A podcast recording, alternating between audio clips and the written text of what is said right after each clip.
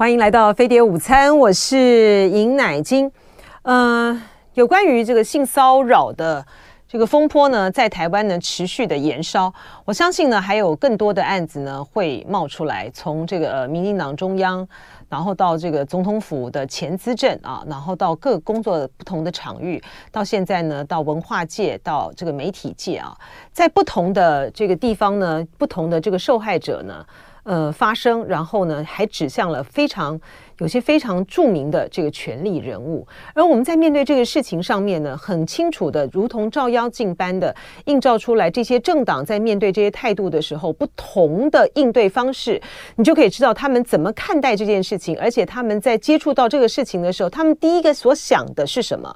就民进党来讲，他们第一个想的就是他们对于他们的选举会造成严重的伤害。为什么在这个时间提出来这个点呢？这背后呢，是不是有些什么样的阴谋呢？民进党想到的。就是这个啊，所以使得他们在处理呃性骚扰的这样子案件上面的呃态度和他们的强度呢，完全就是失去了方向，而且失去了准则。最明显的案例呢，就是前总统府资政这个颜志发的这件事情。当民进当民进党的党工啊，在参加这个小英之友会的这个活动的这过程之中呢，遭遇到颜志发，不管是肢体啊。动手动脚去摸他屁股啊，还有言语上面的，呃，非常严重的这种性骚扰的对待的时候，总统府的第一个时间的反应呢，竟然是他没有管辖权哈，然后在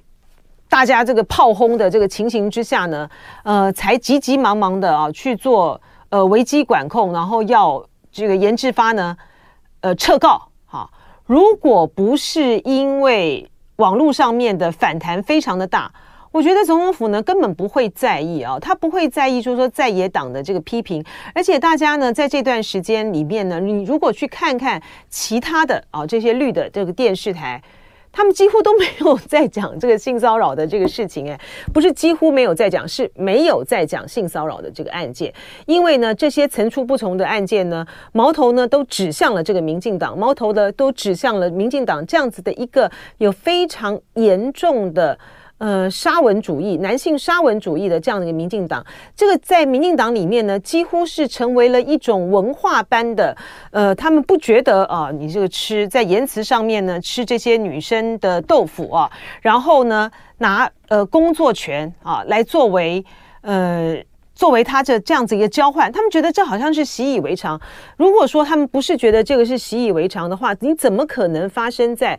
呃工作场域上面，在大庭广众之下，然后呃这个民进党的这个党党部的主管这样子对于他们的女同事动手动脚，那其他人呢都把它当作是一个很自然的应酬的这场合，很自然的这个肢体互动吗？这简直是开玩笑哈！所以当这个呃颜。当严志发呢遭遇到他们的党工，呃这样子的控诉之后呢，他第一个的反应呢，竟然是要提告总统府的第一个反应呢，竟然是他没有管辖权，因为总统府说他没有管辖权，你等于就是给这个严志发呢为他自己啊为他自己呢硬凹哈、啊、无耻的去辩驳的一个最大的这种纵容，就是最大的支撑嘛，所以他才会敢于提告啊。然后他要去提告的时候呢，遭遇到强大的这个反弹。最重要的是来自于网络上面的这个反弹。年轻的这些选民呢，呃，网友呢，向来呢是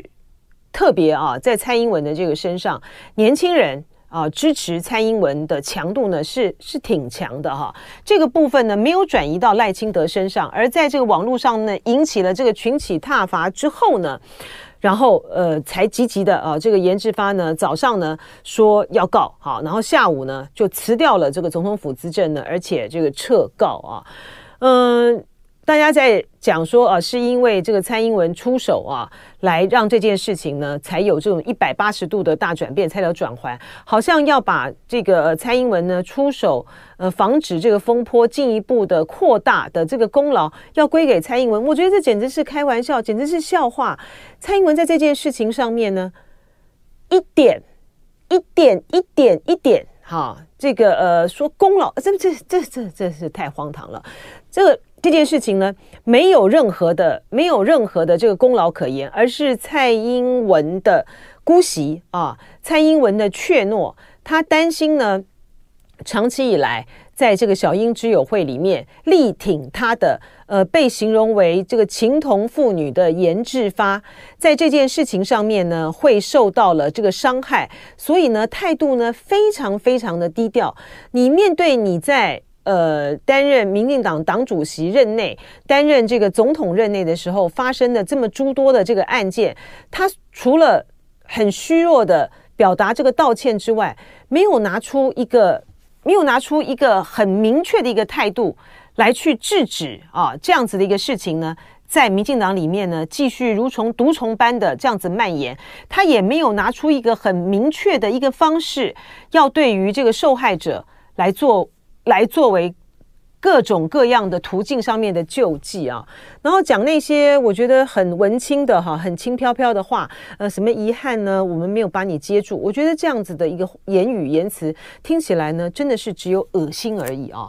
嗯，什么叫做？什么叫做我们没有把你们接住？你们不但是没有把这些呃受害者接住，你们甚至于是无情的这个践踏他们啊！这就是呢，这个民进党在这次的事件之中让大家看到的一个非常呃丑陋的啊姑息的这样子的一个面貌。然后我们看到这个蔡英文呢，在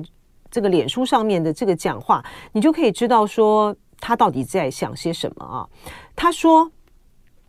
这个受害者啊，我们这个整体的这个社会哈，我们也必须清楚的知道，这些受害者需要我们的帮助。我们更要认知到，在人与人的互动中，哪些行为是超过分际，要自我约束。我觉得这个这个非常的明显嘛。这个人与人的互动之中，哪些行为是超过分际，要自我约束？他们的行为这。完全就已经是超出人与人正常的互动的分际，袭胸是正常的互动分际吗？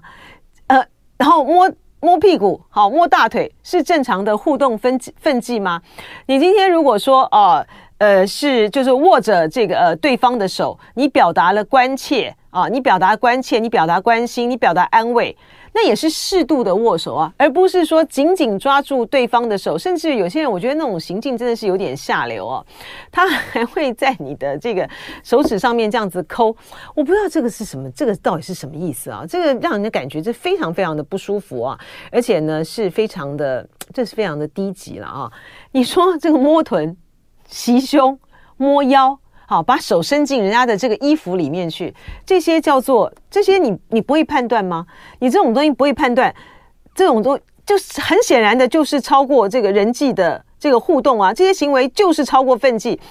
这不是自我约束的问题，这是根本上面就是一个整个姑息和纵容的文化，这是牵涉到你的教养的这个问题，真的是非常的严重。而且他在最后讲说，进来的是不是政治事，不是选举事。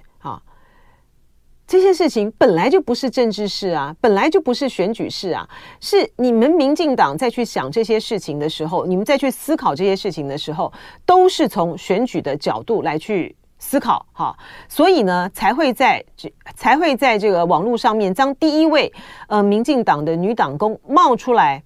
啊，来揭发这个事情的时候呢，立刻呢在网络上面呢就有人质疑说。哎，为什么在这个档口上面来提这个事情呢？因为呢，那个那位女党工，她当她提出来这个事情的时候呢，她当时身处的那个环境啊，就是她被 外聘合作的这个导演在这个车上的时候就袭胸嘛，先是把他的头呢压到他的这个肩膀，然后就是摸他的这个胸，然后后来他们的妇女部的主任呢，竟然是就说：“那你你现在要我怎么做啊？”那你为什么当场不跳车？你为什么不到这个华山的大草坪去呃大叫？就等于是抒发你的心情，好像这样就算了。而且因为当时的呃督导这个妇女部的就是林非凡嘛啊，林非凡呢在知道了这件事情之后呢，在知道说呃原来这位党女党工呢她没有要走这个性平申诉的管道之后，就把这件事情当做没事了。因为他提出来的这件事的当口呢，林非凡呢正是被提名的时候，所以呢就有人怀疑说。所以民进党呢就开始操作这个风向，说，呃，揭发这件事情呢是要对于民进党的选举不利啊，是要对于林非凡不利，是要对于赖清德不利。你看，你你有这样子的一个直接的一个反应，就知道民进党在去思考这件事情的时候，不是去想说这件事情民进党做错了，哈，民进党呢不应该纵容这样子的一个文化。你看这些他们长期在这个社运界、妇女界能够投注这么多心力的人。你在面对到事情发生的当下，你的反应竟然是是如此，那就表示你过去所做的这些都是假的嘛。你都不是一个真诚的一个信仰，而是为了运动而运动，而是因为你觉得在这一块的这个运动上面，你攫取这些人的这个认同，有助于扶植一个党外力量，扶植一个在野力量，有助于扶植他们拿下了政权。拿下了政权之后，你所有过去的这一切的价值，对于你来讲，只不过是在夺取权力过程中的工具罢了。它不是你的价值，这就是民进党在这一次的事件中流露出来的一个被揭开的一个残酷的丑陋的面目。就爱点你 UFO